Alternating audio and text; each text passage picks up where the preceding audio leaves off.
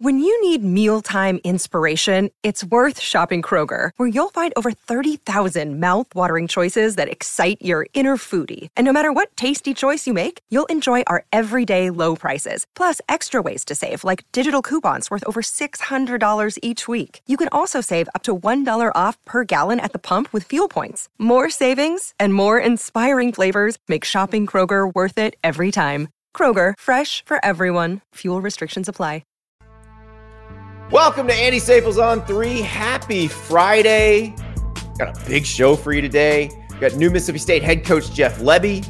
We got a check in on the Georgia Bulldogs. They got the 10 and a half win total from our friends at FanDuel, which is tied for highest in the country, highest in the SEC.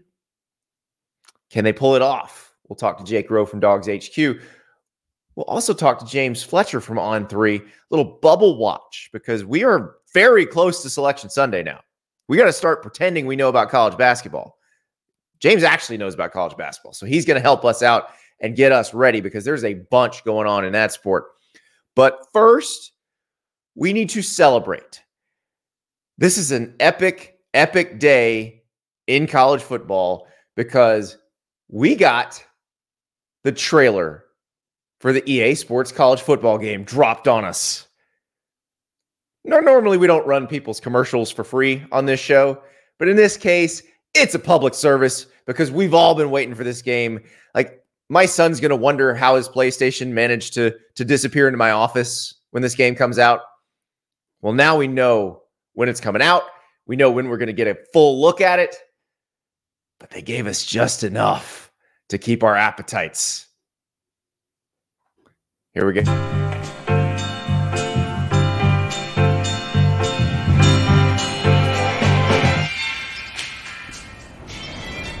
Got something special for y'all. Little update for our fans from the big house to the bayou, from Carolina to California. Yeah, it's about college football. We know you love it. Us too. The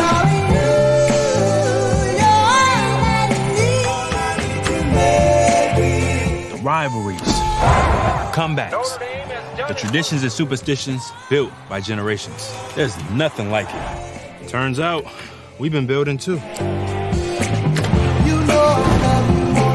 So let's address the big owl in the room. Yeah, we've seen the posts, the predictions, the doubts. We get it. It's been a minute. Let's just say this ain't the only jersey we've been working on. Game this sport deserves. Because pretty soon, this place will be full again. Until then, cue the crowd noise.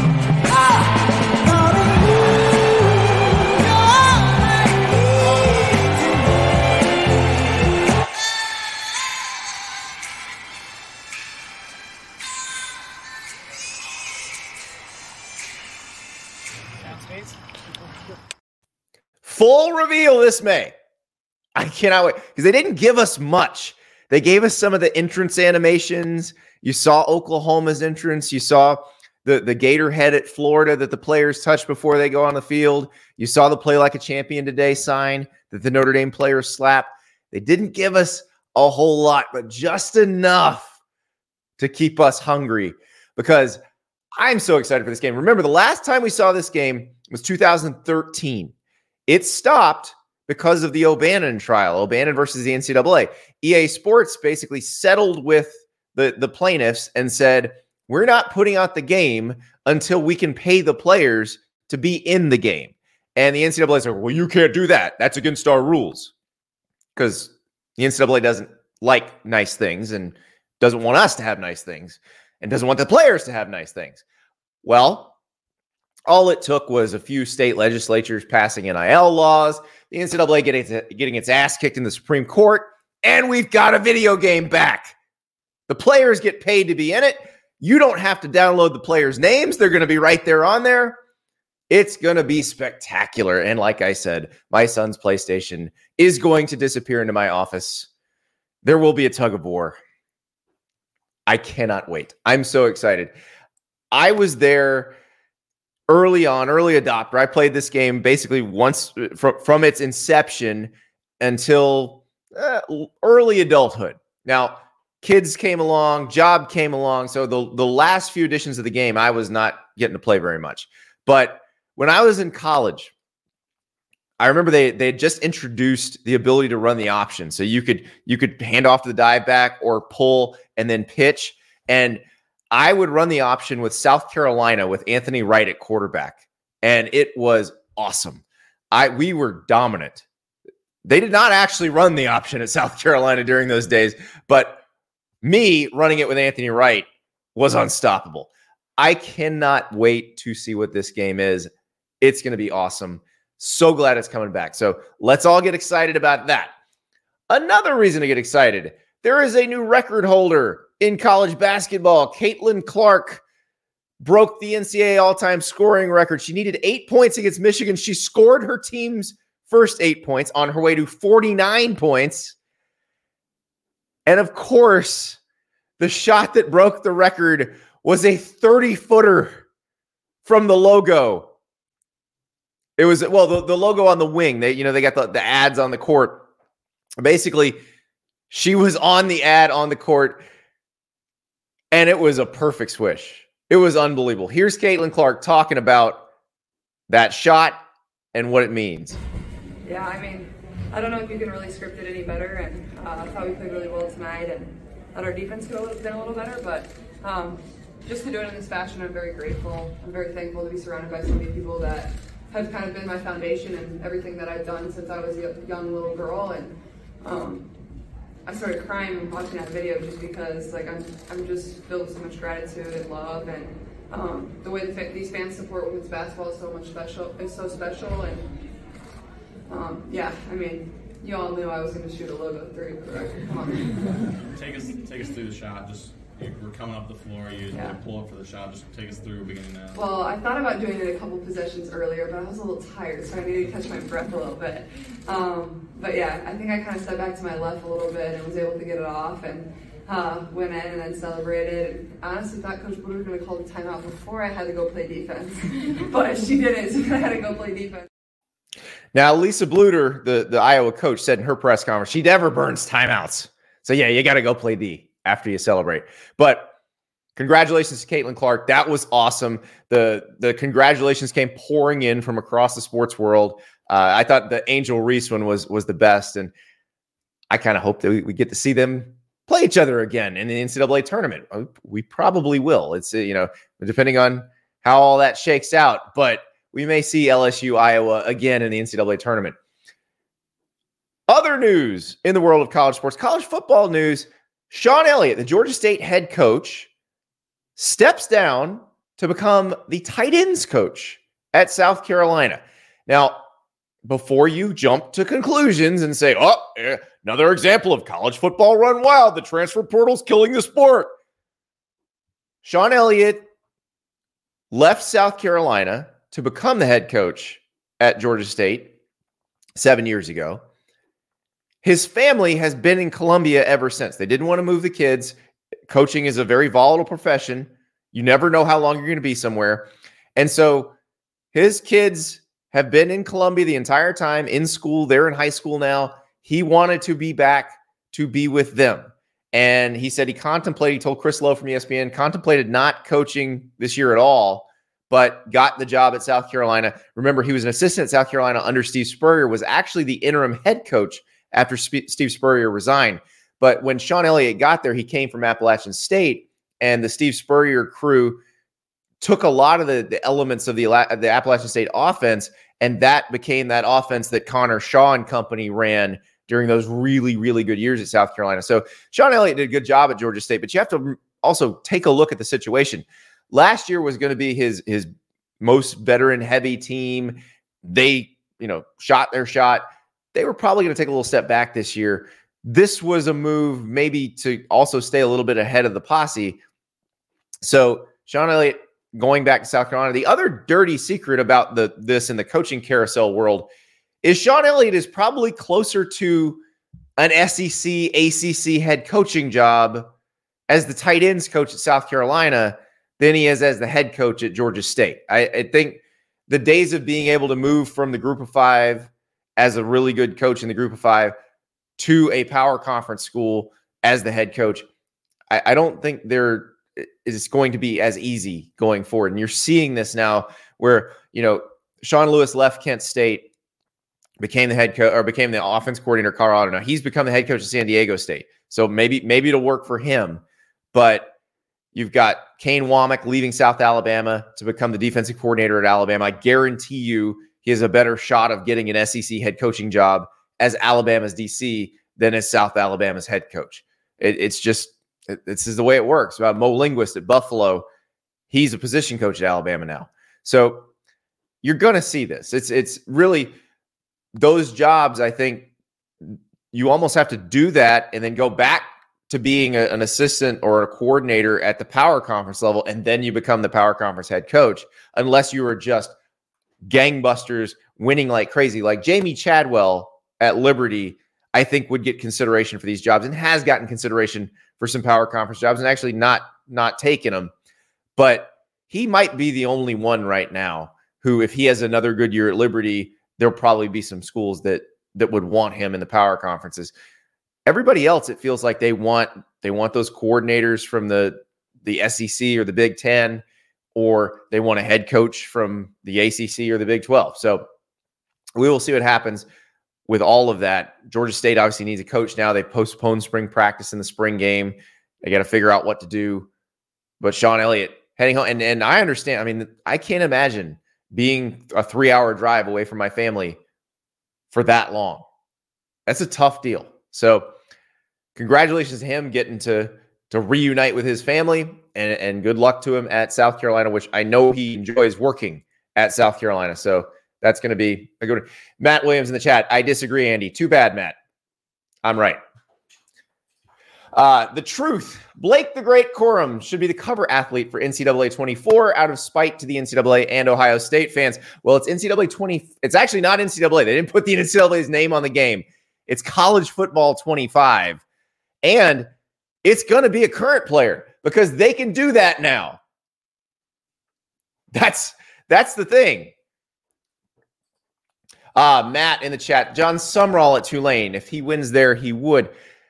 Maybe. Willie Fritz went to the Big 12. So that's probably a possibility because Jon Sumrall's won at Troy. And if he wins at Tulane, we'll see. You know, as if let's say Mark Stoops were to, to get another job, because Jon Sumrall was going to be the you're right. You're right. Okay, Matt, you're right. I, I will I will admit when I'm wrong. I was wrong here. Matt's right. Jon Sumrall was going to be the head coach at Kentucky if Mark Stoops took the Texas A&M job. So Matt is right. I am wrong. I apologize. I, I'm sorry, Matt. I, I, I acted too hastily. But Matt is right. Tucker in the chat can't take credit for this idea, but the cover athlete should be the Pop Tart. I hope so. I certainly hope so. The Pop Tart, the Pop Tarts Bowl mascot, the edible Pop Tarts Bowl mascot, please, please be the cover. I don't know who will it be. I feel like that's a whole episode down the road. That's a whole podcast episode. Like, who is the cover athlete? Because if this were last year, it would have been Caleb Williams. It would have been the returning, you know, Heisman Trophy winner.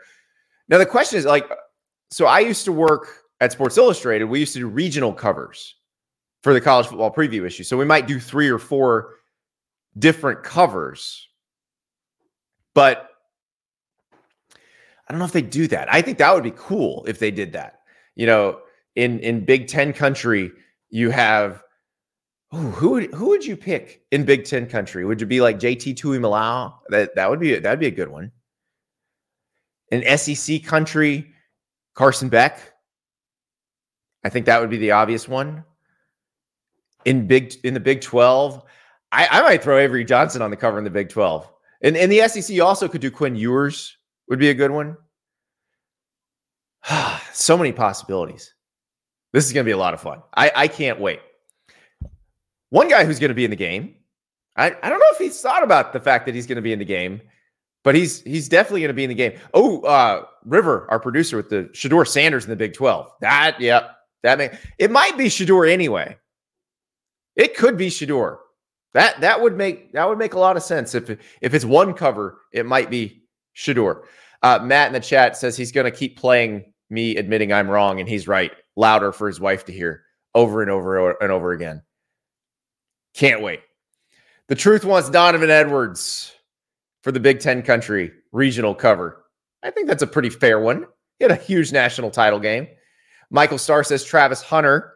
Travis Hunter or Shedeur, I think would either one of them would, would be good. But what, let's let's think about this for a little. We, come on, we got a long off season. We can do a whole episode on this. But a guy who doesn't know, probably hasn't even thought about the fact that he's in the game, gonna be in the game. Jeff Lebby, the new head coach at Mississippi State, he comes in. You know, they, they had a terrible situation. Mike Leach passed away. They gave the job to Zach Arnett, who was the defense coordinator at the time basically gave him a contract that made him an extended interim coach. They decided that wasn't working out. So Zac Selmon, the new AD, decides to hire Jeff Lebby. Zac Selmon had come from Oklahoma. Lebby had been the OC at Oklahoma. Lebby comes in, brings in Blake Shapen, former Baylor quarterback, and also quite a bit out of the transfer portal. And of course, there's a lot to recruit in the state of Mississippi, a lot of talent in and around that area. So he's got to flip that roster but he has some raw material to work with. Here is Jeff Lebby. We welcome Jeff Lebby, the new head coach at Mississippi State. And it, does it does it still feel new, Jeff, or does all that time on the road and you know meeting recruits and, and selling the program at, at this point does it start to feel a little little old? No, I mean we're we're pretty settled in. You know, I, I do. I, I, think we've gotten a lot accomplished here, and in the last couple of months, and so we are we're settled in, and the community's been incredible and, and helped welcome me, my family, our entire staff to to Starkville, and so that part of it's been great. So you you did this experience this as an offensive coordinator at Oklahoma a couple years ago, coming in during the transfer portal era, trying to get your roster in shape. How much did you learn watching Brent Venables go through that and helping Brent Venables go through that that that you took and brought to Starkville with you? Yeah, I think it was just the understanding of man being patient and, and making sure that we're doing the the right thing for our locker room. You know, making decisions based on people. You know, obviously guys got to be good enough, but man, at the same time, we want to put good people in that locker room, and so that's something that that Coach V honestly he talked about from day one. And you know, I think it paid off for us. Year one obviously was the way it was, but then year two, you look at it after setting the foundation and man, bet on people and, and put the right pieces in place in that locker room. Protect your locker room with who you're picking, who you're taking, who you're recruiting, and making sure they're about the right things. And so, uh, not panicking, being patient, and, and, taking the right people is what I learned, and and that's something that uh, that we've tried to do. So how how do you do that when that portal process moves? So if I've asked like Mike Norvell and and guys who've done a good job of maintaining their chemistry with the portal. How how do you do that in terms of getting to know guys? Is it, you know, prior relationships like you and Dillon Gabriel when when he came to Oklahoma, or is it uh, just trying to do research as quickly as possible? Yeah, I, th- I, think there's a little bit of a balance. I think calling people inside the profession that maybe you know that you have a connection with, that you trust their opinion on certain guys. I think asking the hard questions while you're in this process because it is it's it's tempo dating. You know, you got to figure out a lot about guys in a hurry and you got to you got to make sure you are protecting the pick and taking the right people. So for again for us, ask the hard questions. And usually when guys are asking you questions, you can figure out what they're what they're all about, what their mentality is, uh, kind of what they're thinking, what they're trying to get out of things, and and you want to you want to make sure again you're taking the guys that, that are about the right stuff. So now this probably applies to transfers or recruits out of high school, but what's what's a question you do want to hear and what's a question you don't want to hear from those guys?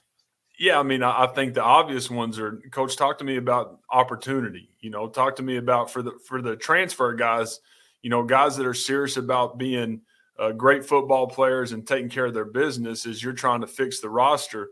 Man, those guys are about opportunity. Uh, so, so you want you want guys to ask that question. Tell me what the depth chart looks like. What's the opportunity? You can't promise anything at any point in time, but you want guys that are serious about getting on the field and having production. So that that part of it is important. Obviously, the guys that lead with the NIL piece and and are trying to dig in on that part of it are, are not our kind of guys. And that's the reality of it.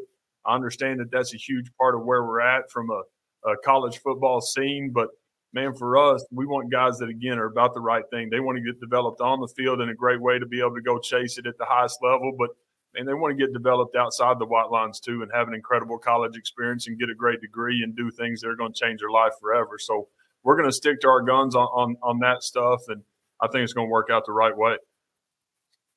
So one thing I, I'm fascinated by with, with the offense you run is I remember when you guys were at Baylor and you guys, it, it was like witchcraft and, and nobody else was running it and, and nobody really understood how to defend it. Did you ever think there'd be a point where it was kind of taking over college football? Because it feels like it is everywhere now. Yeah, I mean, I think as we were in the middle of it, uh, you know, having the amount of success that we had, obviously on the offensive side of the ball, winning championships, doing those things while we were there, you, you knew that it was it was going to take hold and it was it was going to spread. As as you look at it right now, it, you know it has, and I think as different people have gotten certain places and gotten different jobs, and you've seen it more and more uh, you've seen the the system grow too. And again, uh, from all the places that I've been, the the guys that that I've been with and and been able to learn from and take something from uh, each stop along the way, and now being able to be here at State and and may make it our own. That's that's something I'm incredibly excited about. Well, as somebody who helped basically design it, what's it like watching some of these other guys as it spreads? They add their own little flavor, and you say, "Oh, I never, I never thought about that." Yeah, well, I mean, we're always trying to learn. We're, you know, for me, it's always about best idea wins. You know, and the, at the end of the day, we want to put the best possible product on the field every single Saturday. Something that's going to give our, our fans a man a lot of pride and have have a, a ton of respect around college football and obviously here in the SEC. So we're always trying to get better. I love watching other units. I love watching other offenses. But at the end of the day, man, it's still about asking your guys to do what they can do. Personnel placement, putting them in positions of success that's where it's going to start and stop for us and have an incredibly aggressive mindset as we as we go take the field. So that's that's something we try to do in the off season and then stay true to that throughout the season. When you're recruiting linemen and backs, how how often do you have to kind of point to what the rushing numbers really are in this offense? Because it, it seems to me when it's at its best, you guys are running for you know 200 300 yards a game but you also will throw over the top at that point yeah we we when you look at it, I think our best units have been units that have had incredible balance. Um, we do. We want to. We want to run first. That's who we've always been. I think that gets lost in some of the production and the high-powered offense and scoring all the points and all the explosive plays. But man, we want to run the football. You know, I don't. I don't think there's ever been a championship team that's lacked physicality. So being physical at the point, uh, carrying the football in a physical way, playing a physical style of football is who we're going to be to the core, and that that's not going to change. And we do we have to point to that at times because uh, it can get lost at times. But you know the the stats and and and the facts don't lie from that standpoint. So I I noticed you just hired.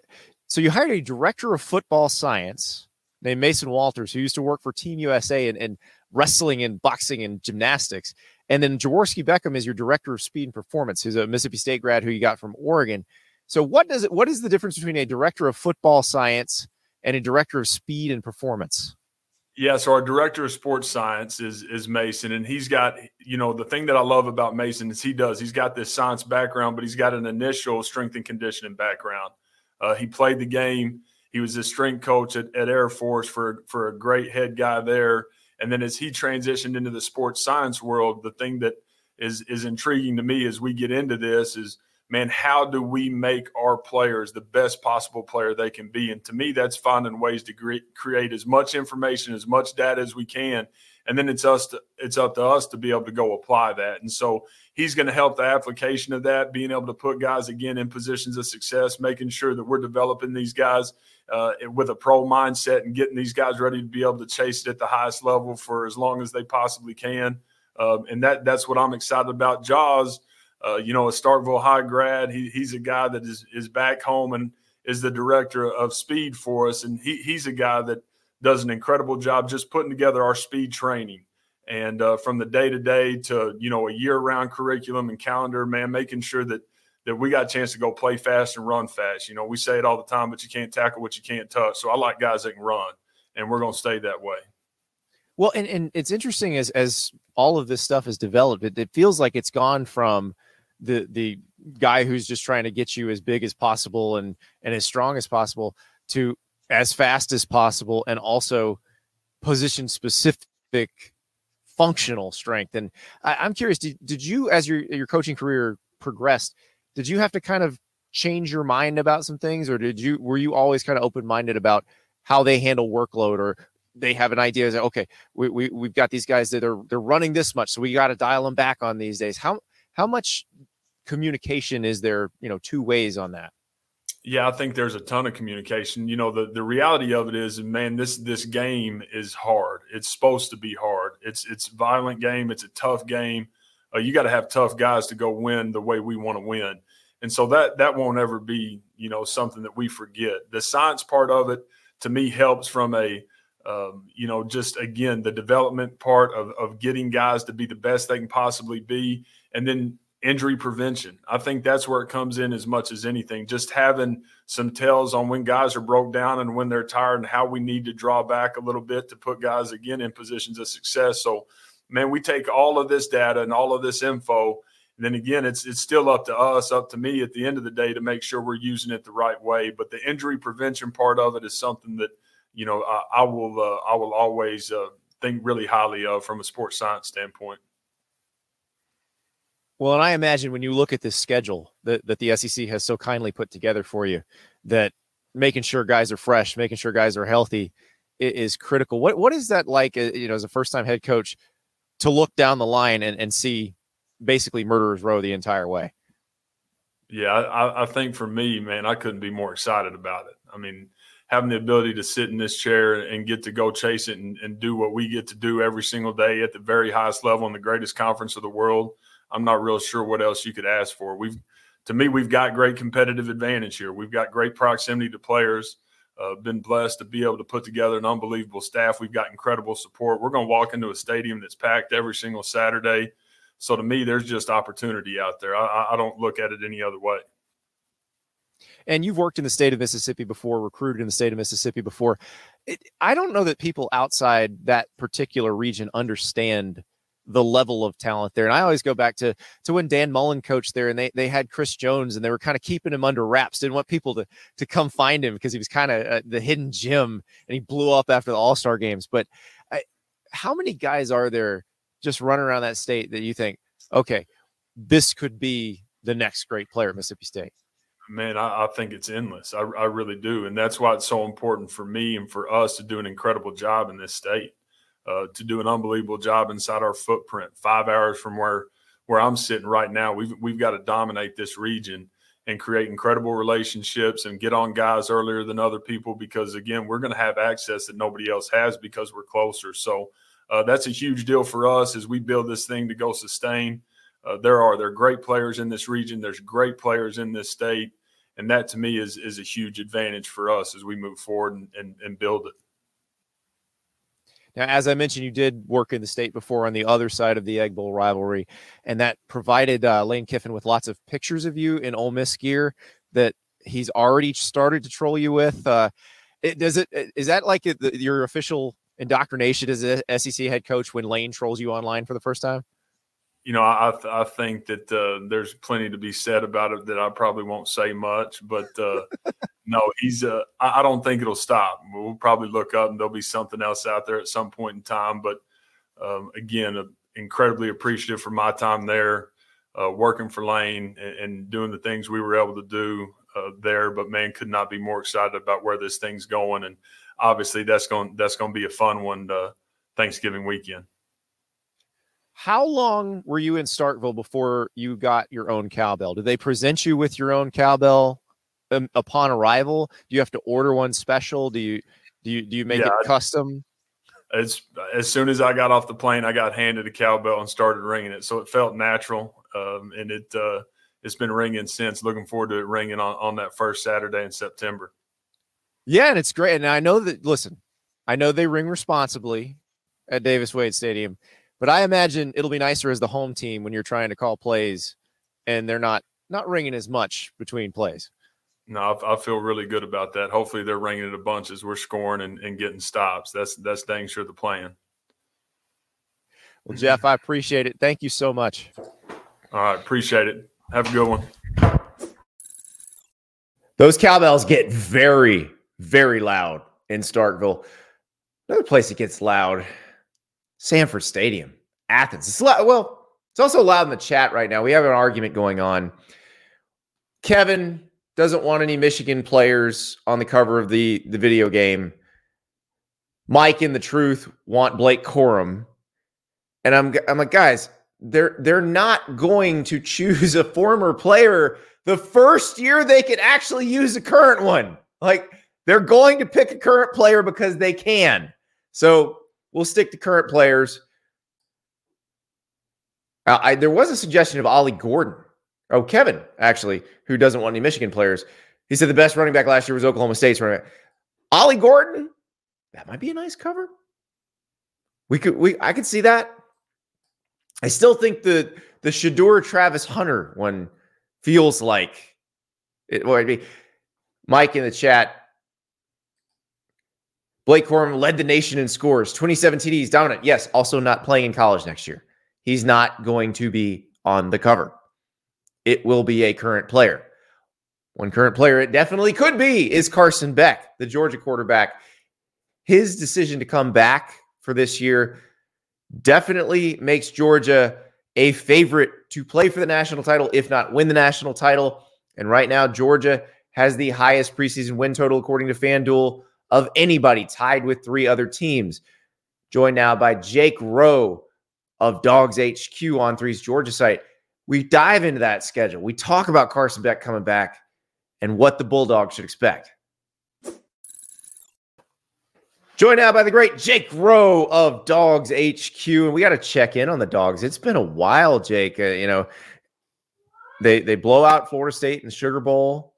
Their roster, you know, it looks like the guys they lost were guys that were not necessarily playing, but they've picked up some folks in the transfer portal, and uh, we've got a ten and a half over under win total for Georgia going into the new SEC schedule. I'm curious, how is the optimism? in Athens as Georgia enters the season as the betting favorite to win the national title? When when you re- return a quarterback that I think a lot of people would argue and a lot of people would would argue effectively is the best returning quarterback in the SEC or the best returning quarterback in the country maybe.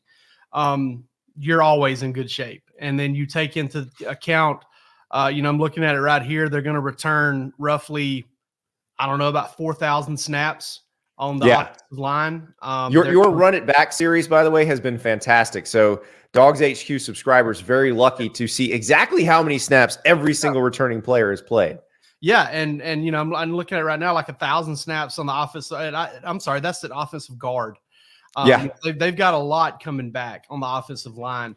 Uh, you add Trevor Etienne. Um, the it's hard to imagine losing Brock Bowers and Ladd McConkey and, and getting better. I'm not necessarily saying they're getting better at the receiver position per se, but you know, Dylan Bell closed last season looking great. Mm-hmm. Uh, you know, uh, you've got uh, you've got Rara Thomas and Dominic Lovett going into their second year of a system. They add uh, Ben Yurosek out of out of Stanford to go with Oscar Delp and Lawson Luckie. You know, that's kind of what you're looking at offensively, and then defensively I was talking to someone earlier today, uh, just looking at the total, all the entire defense. Um, you've got 10 guys, and, and I'm not going to bore everybody and name them off, but you've got 10 guys on that defense who, you know, have played varying roles over the past, you know, last year. Um, 10 guys going into the, either their second or third year um, who are who are big time contributors. At, at, least ten guys. I mean, I, I, can think of even a couple more.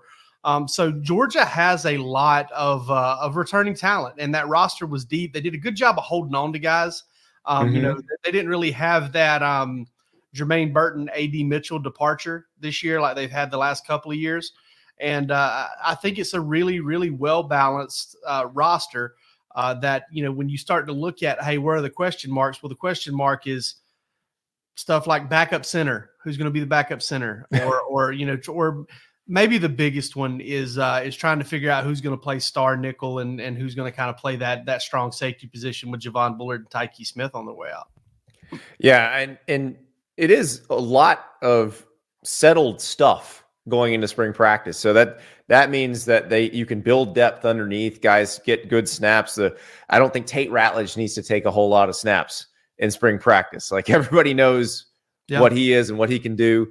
And Nazir Stackhouse, same thing. Those guys have played so much football for them. But the Carson Beck part of it, you know, Georgia had this luxury coming off the first national title with Stetson Bennett coming back. How big of a deal is it to have Carson Beck back? You know, I go back to um, you know, when Aaron Murray kind of had that four-year run at Georgia. And it seemed like Georgia just kind of plug and played at wide receiver because Aaron Murray elevated so well. I mean, he elevated those around him. And I think this past year, especially maybe through the first two thirds of the season, Carson Beck was kind of he had to lean on Brock Bowers, and, and when Ladd came back and Bowers was out, he had to lean on Ladd. And I think you saw toward the the latter part of the season when both Ladd and Brock were either limited or missed that Tennessee game and and played later on the year that you were kind of like, all right, now this this guy might have the ability to to kind of elevate those around him. And I think you have to expect that going into year two. No longer are you looking at early in the season saying, well, the guy's just in his first start. I mean, he's got 14 of those under his belt, and he came back to do uh, to do more, to build upon that resume. And you know, you you you talk about kind of what you heard about Carson as he's coming back. And one of the big reasons is, and listen, I'm sure they put together a nice NIL, NIL package for him, and I'm sure the opportunity to uh, the, to the Lamborghini's uh, nice. Yeah, it is. The Lamborghini's great. The, that's got a big part of it. All right, but you know, you you heard a lot about hey, you got to play at Alabama, you got to play at Texas, you got to play mm-hmm. at Ole Miss. Those are kind of legacy building type games, and I think Carson's kind of wired that way steady hand, all the talent in the world. Uh, I think Georgia fans have got a lot to be excited about. I said it whenever he decided he was coming back. I wrote a column and I said, "Listen, this this guy returning, this piece of good news is going to overshadow any other piece of reasonably bad news." Um, right going forward like because this was the main key you know key as far as returning and uh, I, I, I love the fact that he's back for georgia and it's just as much as that, I, I love the fact they returned four starters on the offensive line and then three others who played significant snaps last year. So FanDuel set their win total at 10 and a half, and, and it's that's the highest in the SEC along with Texas. Texas is also 10 and a half. Alabama's nine and a half. Ole Miss is nine and a half. The only other 10 and a half schools in the country, and there's no 11s, are Ohio State and Oregon. So, you know, that's, rare air, but Georgia's obviously used to being in that rare air right now. But I, I, I look at the schedule, Jake, and it's, I feel bad for Georgia fans because it feels like they're getting trolled by the SEC. All those years of fairly blah home schedules, you get the new SEC, everybody else's schedule improves, and and and Georgia's schedule is awesome in terms of competitive games. But at Alabama, at Texas, at Ole Miss, which are at Ole Miss, I realize a return game from last year, but still, like the, the three best ones are on the road. Yeah, I, I was looking at uh, at our man Jesse Simonson's uh, uh, way too early top twenty five, and Georgia plays the number four, number five, and number six teams on that list in in you know in order basically uh, in in September, October, and November um, on the road. So that, that's going to be tough. And that's listen, that's the only reason I've got any doubt about that, you know, 10 and a half, you know, win total. Um, I absolutely believe Georgia can go 12 and 0, 11 and 1. It can. It needs to stay mm-hmm. healthy. It needs some good injury luck. It needs, you know, it needs those things. Um, but that's that's a tough stretch, man. That's just there's no other way to state it. It is very difficult. Now it's a little easier than it would have looked like maybe January 11th because you know Alabama had a lot of departures, and you know you're no longer dealing with the boogeyman uh, Nick Saban anymore, and, and kind of you know the the thorn he was in Georgia's side, and uh, as even when they were at their best. But um, you know, it's a very very tough schedule, and the good news for Georgia fans, and I feel confident in saying this: 2025 with the way this schedule's set up. 2025 should be a hell of a year to have season tickets at Georgia. Yes, yes, I would agree, especially if, if they're going to do, you know, we, we heard the comments from Chris Del the Texas AD, if they are just going to reverse the the 24 schedule, that is an incredible oh, home schedule for Georgia. Wow. You know, it's tough to see them doing that though, because that would put Ole Miss playing Georgia three years in a row. Yeah, you know, I, I, that would. I, I, don't know. I think it depends on how how much they want to tweak, and but sure. yeah, if if you can get Texas Alabama, and, and, Alabama, yeah, if you got Alabama and Texas at home, um, you know that would be that would be something else. That would be pretty fun. So the the Clemson game is, is a you know the kickoff game. It's in Mercedes Benz Stadium this feels different than the last time Georgia opened against Clemson. They, they opened against Clemson in the in the 2021 season, and it's crazy to think like JT Daniels started that game. That was the the beginning of the march to to the national title that finally got the monkey off Georgia's back. But it doesn't feel like Clemson is is as like it's in the same echelon as George anymore. And it seemed like it kind of changed that day, right? Yeah, um, that that was kind of the turning point. That was the hinge um, I mean, I got all the respect in the world for Clemson's program, and I, I, watched them several times this past year, and they dropped some games. You know, that Florida State game comes to mm-hmm. mind where I felt like they probably outplayed the other team. Um, Dabo had them playing hard. He's always going to have them playing hard. He's a proven winner. Uh, they've they're going to be they're going to be good. But the one thing I think that that maybe stacks up against Clemson here is that Kirby and and he kind of took this from Nick Saban. We saw it over and over and over again man, they get up for that first game of the year. They they yes. really do, and uh, you know it, it, it kind of and Kirby's gone on the record as saying this. Um, it affects their off season. It's, it brings more juice and more life and more focus to the off season, and and on top of that, uh, Kirby's not going to go take the podium in Dallas at SEC Media Days this year and give this long talk about complacency um, because that's that's not that's not on the menu for this year. That's that's kind of a there. We I think we saw in the Florida State game, even with the departures, Georgia had some too, but um, Georgia Georgia played really well in that game. That's just uh, I mean. Uh, yeah, I could have seen them go out and kind of go through the motions and beat Florida State and control the game, but um, they played extremely well that day, and I think a lot of it had to do with the fact that they did not really like the way it felt to lose, and that that idea of there being some complacency, like there has been like there was in 2022, I don't think is is a factor. You you mentioned the transfers. The Ben Yurosek from Stanford is a really interesting one because uh, 6'5", 220, kind of a similar build to to Brock Bowers at tight end. Uh, where he's a little bit lighter, but also faster, and they'll they'll run. You know, Stanford would run would run into rounds with him.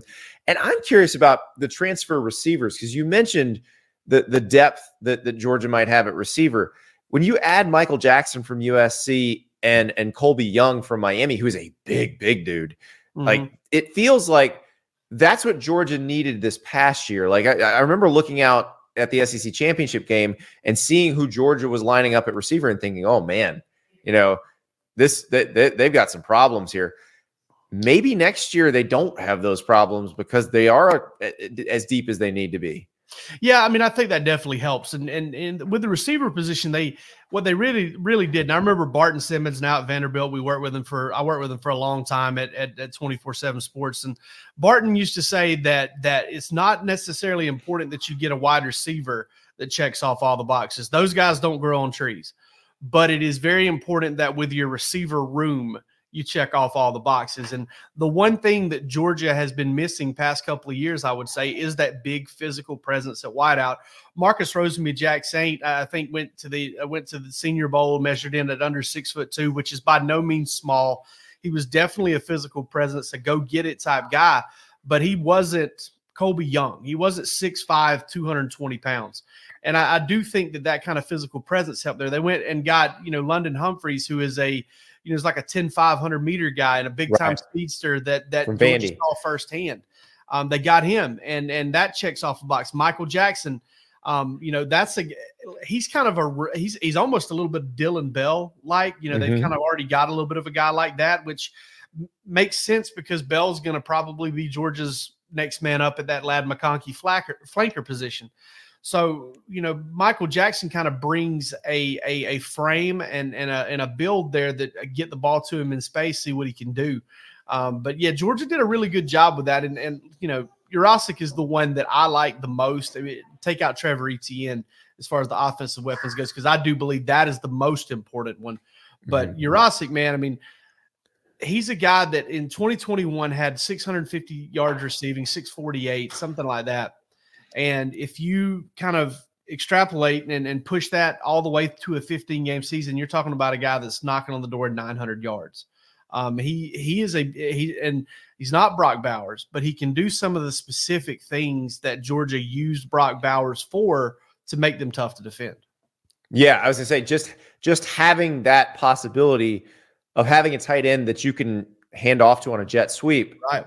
is it, it, changes the way people have to defend you. Let's talk Trevor Etienne because he comes from Florida. Obvious breakaway talent, uh, breakaway speed, but also good, kind of like his brother, good between the tackles with breakaway speed. Uh, the criticism at Florida was the blocking, but like go watch the Tennessee game, watch him watch him tear away for a 70 something yard touchdown that that basically put the game away. That's a lot of talent. It is. And Georgia got a high level of play out of Daijun Edwards and Kendall Milton this past year. I, I, wouldn't take a single thing away from those guys. Kendall Milton actually towards the end of the year when he got healthy looked like one of the better Georgia running backs of the past like five or six years. I mean, he looked really good. But Trevor Etienne brings kind of a, a Kenny McIntosh, Sony Michel, somewhere mm-hmm. between those two element to the offense. As, as far as his pass, D'Andre Swift even – as far as his pass catching and, and ability to you know get it to him quick, see what he can do with the ball. Um, you know, I do think he can he can help Georgia with more explosives, both in the run and the pass game. Um, Dell McGee has has done a really good job over the years of taking these backs in and and kind of stressing to them and getting through them with a little bit of a pass blocking whisper or whatever. Um, you know, he, he's he's gotten some guys ready to play kind of in short order like that, and and they're that Trevor Etienne's that's not the only guy ever that there's been a knock on at running back. They don't no, do it exactly. You know, they don't do yeah. it at, at, in high school, and uh, but but I do think that that's such a massive addition for Georgia because they've had a look at him. I mean, if you if you've ever had a chance to watch the uh, Real Talk podcast with Tate Ratledge and whoever oh, yeah. is helping him host that, one of the things that he said uh, months ago was that you know when when they go into you know the SEC schedule, went into the SEC schedule 2022 you know, the thinking was is that Trevor Etienne was one of the best backs on that schedule, and now he's he's going to wear a Georgia uniform. It's going to be fun to watch. 10 and a half is the total. Got to get through those road games. Got to got to win at least one of those to go over. Jake Rowe, thank you so much. That's right, man. See you. Judy was boring. Hello. Then Judy discovered ChumbaCasino.com. It's my little escape. Now Judy's the life of the party. Oh, baby, Mama's bringing home the bacon. Whoa, take it easy, Judy. The Chumba life is for everybody. So go to ChumbaCasino.com and play over 100 casino style games. Join today and play for free for your chance to redeem some serious prizes. Ch-ch-chumba. ChumbaCasino.com. No purchase necessary. Void where prohibited by law. 18 plus terms and conditions apply. See website for details. That is great. Jake Rowe from Dawgs HQ. And yeah, George is still in really, really good position would Georgia have won the national title had they made the playoff last year? I think there's a good chance of it, but they were thin at receiver in the SEC championship game. You had probably the best game Jalen Milroe played as Alabama's quarterback in that game and just didn't quite work out for him. So they will probably be the favorite going in. I think it's Georgia or Ohio State, probably your favorite, but also in their leagues, they've got Texas in the SEC, Oregon in the Big Ten, newcomers who would like to win the league in their first year. So we we shall see. But right now, we've got other teams trying to win leagues, trying to earn spots in the tournament that will potentially make them a national champion if they can get through it. That's right. It's basketball time. We're only a few weeks away from Selection Sunday. The bubble is getting bubblier. There's a lot going on. There's a lot of big games this weekend. So we brought in James Fletcher, On3's resident bracketologist and bubble expert, to break it all down for you. Here's James.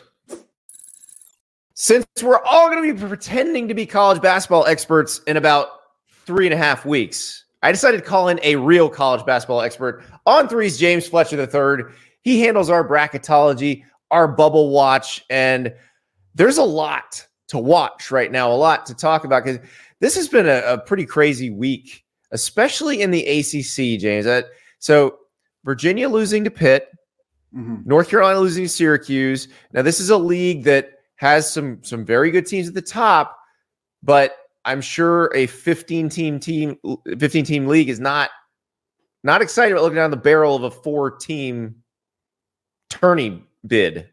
Yeah, and we had actually just a few weeks ago we had uh, you know national uh, pundits in college basketball talking about a potential two bid ACC. Now, that was never really going to happen. Clemson was always going to find their footing a little bit. Wake Forest has looked good. And now, obviously, we've seen Virginia up until that loss this weekend that you talked about. They've looked a lot better uh, in recent weeks. But the ACC, they are in trouble for a 15 team league, a team that historically is one of the best uh, college basketball conferences that we have. To be struggling the way that they are, it, it is a real problem for them and we're going to see it's going to come down to the wire how many teams they're able to get into the field this year. And you know, it, what is the the reason for that? I mean, it, who who isn't performing the way they should be? Well, I think that it's a combination of things here, um, as as it always is. We've seen NIL and the transfer portal have changed the way that you have to coach basketball, uh, and mm-hmm. so perhaps uh, part of it, uh, I think certainly part of it, is on the coaches and uh, the schools themselves to prioritize basketball. I think in the world of college football that we've seen, obviously that drives revenue. Uh, having to put so much attention on keeping this conference together, figuring out how to expand there, perhaps it has made basketball take a little bit more of a backseat than it should have. Uh, I think another conference that you can see that went the opposite direction, put a lot of focus on basketball, is the Big 12. And we've mm-hmm. seen that mm-hmm. they're probably the best conference in college basketball this season. So I think a combination of that, uh, along with scheduling, uh, college basketball scheduling has never been more important than it is with the net rankings. Uh, obviously, in the past, you had different computer metrics, but the net really cares about how you schedule. And that's shown yeah. in the quadrant system. If you just schedule a bunch of cupcakes, a bunch of uh, directional schools, they're not going to reward you when we get to March. They really don't care about those games at all in quadrant three and four. Well, you and you mentioned the Big 12 have they kind of cracked the code on on the non-conference scheduling? Because it seems like they enter conference play where everybody's super high in the net rankings, and so it almost doesn't. Uh, as long as you win some games, and and you don't even. I don't even know if you have to go 500 yeah, in the Big 12. That's so. the debate that we're looking at right now. Is do you even have to go 500 in the Big 12? And I think that certainly a lot of the teams in the Big 12 have cracked that code to figuring it out. I think the best example I've seen, perhaps in the country, is TJ Otzelberger and Iowa State. I know that's a, a school that everyone will kind of go, "What? Really? They're they're the best at this?" Yes, they are. Have pretty much all season been top 10 in the net rankings. Now, were they one of the 10 best teams in college basketball in December or even right now? Probably not.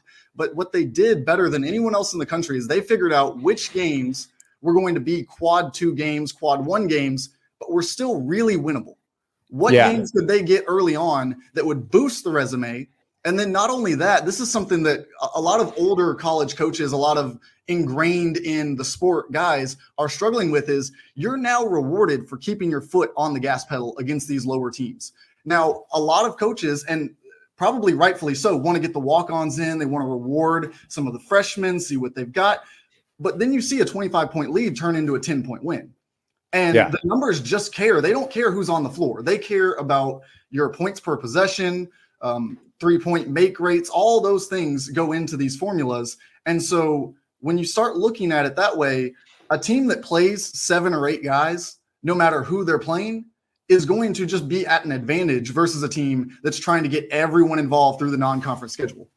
And so they've won six of their last seven, Iowa State. They get Texas Tech on Saturday. Texas Tech coming off the blowout win against case uh, against Kansas, where Bill Self got himself ejected because he didn't want to watch anymore. But and then and then like I'm telling you right now, I am predicting this as I've predicted this the past three weeks. Iowa State will lose at Houston on Big Monday because it's home game against a pretty good team, followed by a road game against a really good team on Big Monday two days later. Like you're gonna lose. Yeah, it's just brutal. And uh, I mean, just beyond having to play Houston on itself, which is never an easy game against Kelvin Sampson and his team, especially the way they want to play. They want to get after you on the boards, they want to play tough and physical. So to have to go up against the Texas Tech team that, like you said, really good this weekend, turn around that short of notice, and play a team that's that good, I, I think I have to agree with you there. They're in a they're in a real tough spot, and I think we've seen just about everyone in the Big 12 fall victim to that at some point so far in the conference schedule. Yeah, I mean Kansas went into the octagon of doom right after mm-hmm. they beat Houston, and they lose to K State. They beat Baylor on a Saturday. Two days later, they're in Lubbock. You're gonna yep. lose. Like it's it's, it's, it's so tough to do. I mean, we don't uh, we don't we don't think about it. College football, we have seven days between yeah. each team pretty much every time, with especially the yep. big schools. And for these guys to go five days without a game, you get so ramped up for it. You're ready to go. It's a big marquee matchup. You give everything you have out there. And now you say, hey, all right, now take less than half that amount of time and do the same thing. It's just right. it's just really hard to do. And you're not really you're not really even doing any any on floor prep for no. this really good team that you're about to play on the road. It's it's all film work and and yep. walkthrough type stuff. Yeah. And it, yeah, it's it's amazing. So let, let's let's turn to the SEC. You've got Kentucky. They got to play Auburn. Now Kentucky stopped the home slide and beat Ole Miss the other day, but has Coach Cal figured something out, or it seems like he's still experimenting with lineups, and and I'm not sure he's found what he wants yet. I think we're still kind of waiting to see with this Kentucky team because uh, certainly they looked better defensively against Ole Miss than they did in the previous few games, especially at home. But I think that also kind of goes down to having varying minutes with Rob Dillingham on the floor. So what do you do with him? He's probably your best NBA draft prospect. He's definitely mm-hmm. your best offensive weapon, but you seem to be better with him off the floor. So how does Calipari balance that long term? Because there's going to be games where they need that offensive firepower. How are they able to get him on the floor, but not see that defense really just cater the way it has uh, recently? So I, I, think we're still waiting to see about John Calipari, that Kentucky team, and, and what they're going to be when we get into March. And meanwhile, Auburn, you know, they they, they crush Alabama, they get hammered at Florida, and then they'll beat a pretty good South Carolina team. Did is is the Florida one the anomaly there? I think definitely that Florida game was an anomaly. I think it, it it's similar, I would say, to what we saw or what we were just speaking about with the Big Twelve. Uh, you've got such a big game. I mean that that Auburn uh, versus Alabama rivalry. I don't have to tell you that is a whole yeah. nother level of rivalry matchup every time those two teams go and And this was a so, revenge game because they'd lost yeah. in Tuscaloosa earlier in the season. Yeah, that, right. A lot it, definitely seemed they, they poured a lot into it, and but yeah, and and and just were not themselves against yeah. Florida. And but, I think that they caught a they caught a they caught a Florida team that is really really underrated. I, I don't think that the metrics have really caught up to what this Florida team is. Florida is one of five teams in the country who does not have a loss outside of quadrant one. And wow. the other teams that you can talk about that in that conversation are Purdue, UConn, Houston. Those are locks to be one seeds this year. They, they are cemented themselves, and then San Diego State. So they are in elite company in terms of being able to take care of business when they need to take care of business. Well, and that's that's interesting because you you talked about Florida in your pressure watch column, and the Gators are are in the low 30s in the net ranking, which is very good, which you know suggests they're an at-large team, but they also don't quite show up. That and then they've had some moments like they're crushing Georgia, then right. they're barely hanging on in overtime. They're killing LSU. They win by two, and only because somebody missed a two-footer at the basket at the end of the game. Um, what what does Florida need to do to solidify its spot in the field? I think it's really it's exactly what uh, I saw Walter Clayton say after their last game, and it's they've just got to lock in because we've yeah. seen it. We've seen that they can get a 20 point lead on some of the best teams in the country during the first half. And so there's no question the level of basketball that they're playing. I just told you about their resume and what they've been able to do.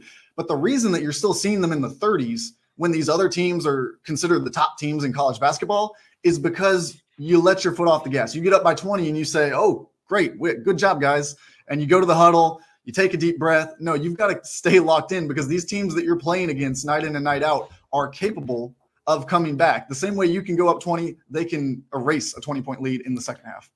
Now, let's move on to the Big Ten because we, we know at the top, like Purdue's a one seed. Illinois is going to be in the tournament, Wisconsin's probably going to be in the tournament, but who else can play their way in over these next few weeks? Oh, so the Big Ten is uh they're in a spot where really I think Northwestern is going to be the most controversial team in that conference because their their analytics just aren't up to par with some of the other teams that you've got on the bubble. You look at where they are in the 50s versus some of these teams in the mid to high 40s that we're watching here. But I've still got them in the field. I've got them in the last four in. I think that they for sure can keep their spot in there just by doing what they've done because their resume is what's holding them in there. It's that win against Purdue, it's being mm-hmm. able to keep up with the Big Ten schedule. I think another team from that conference that I'm looking at uh, that has been a little bit underrated this year, maybe. Uh, they've kind of come back to the pack, but they've shown good things is Nebraska. Fred Hoiberg, we've wondered for so long, can he get things going there? And it looks like this year he really has that thing pointed in the right direction. And it'd be really rewarding, I think, for that program, for that fan base, and for him to be able to get that on the resume and show that as progress towards recruits, towards transfer portal players, uh, towards potential assistant coaches, everybody that look, we've been promising it's coming, and here is the proof. Well, it feels like they could just win away from Lincoln because they're one and seven on the road, but they've got at Indiana, at Ohio State, and at Michigan down the stretch.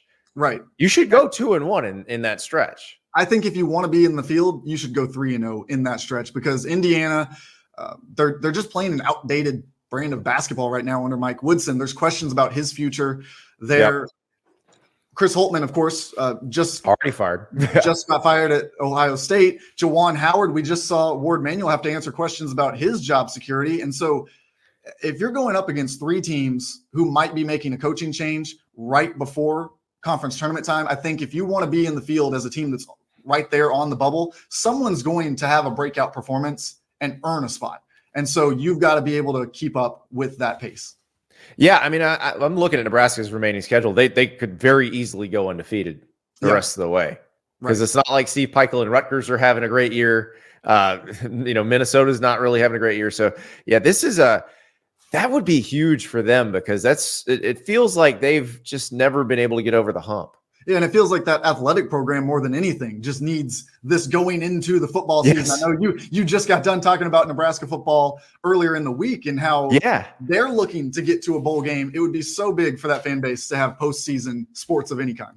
Plus, I just enjoy saying Nebraska ball, and I think you know, other yeah. than their their women's team beating Caitlin Clark in Iowa the other day, we haven't gotten a chance to talk about Nebraska ball very much, and uh, that I, that would be that would be fun. Okay. Outside the the well, this is I would say this is a power conference in basketball, especially at the mm-hmm. moment. But are we really looking at a six bid Mountain West this year?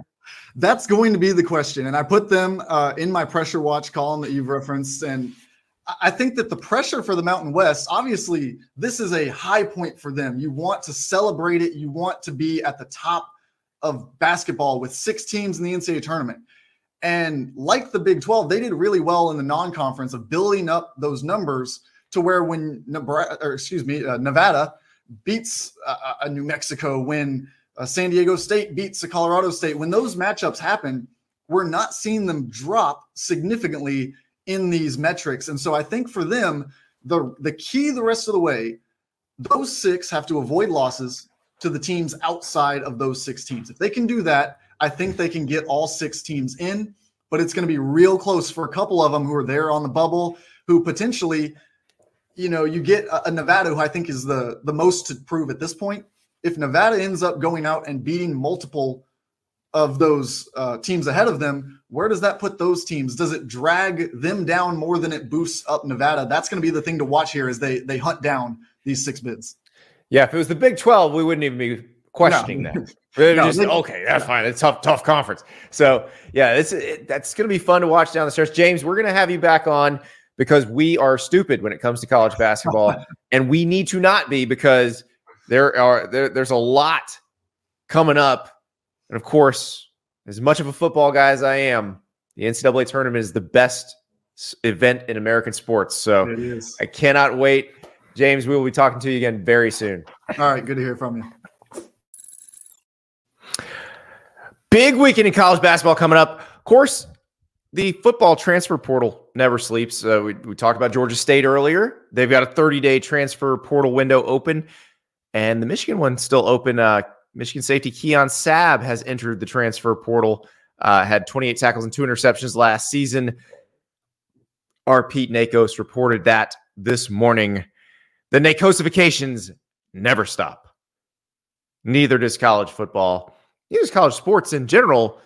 It is opening day for college baseball. So it's still a little chilly in the air in a lot of places, but it's time to get out there, enjoy the sun, watch a little baseball.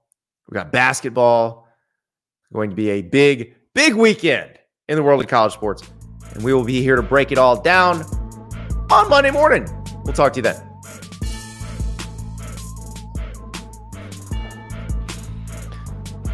With lucky landslots, you can get lucky just about anywhere. Dearly beloved, we are gathered here today to. Has anyone seen the bride and groom?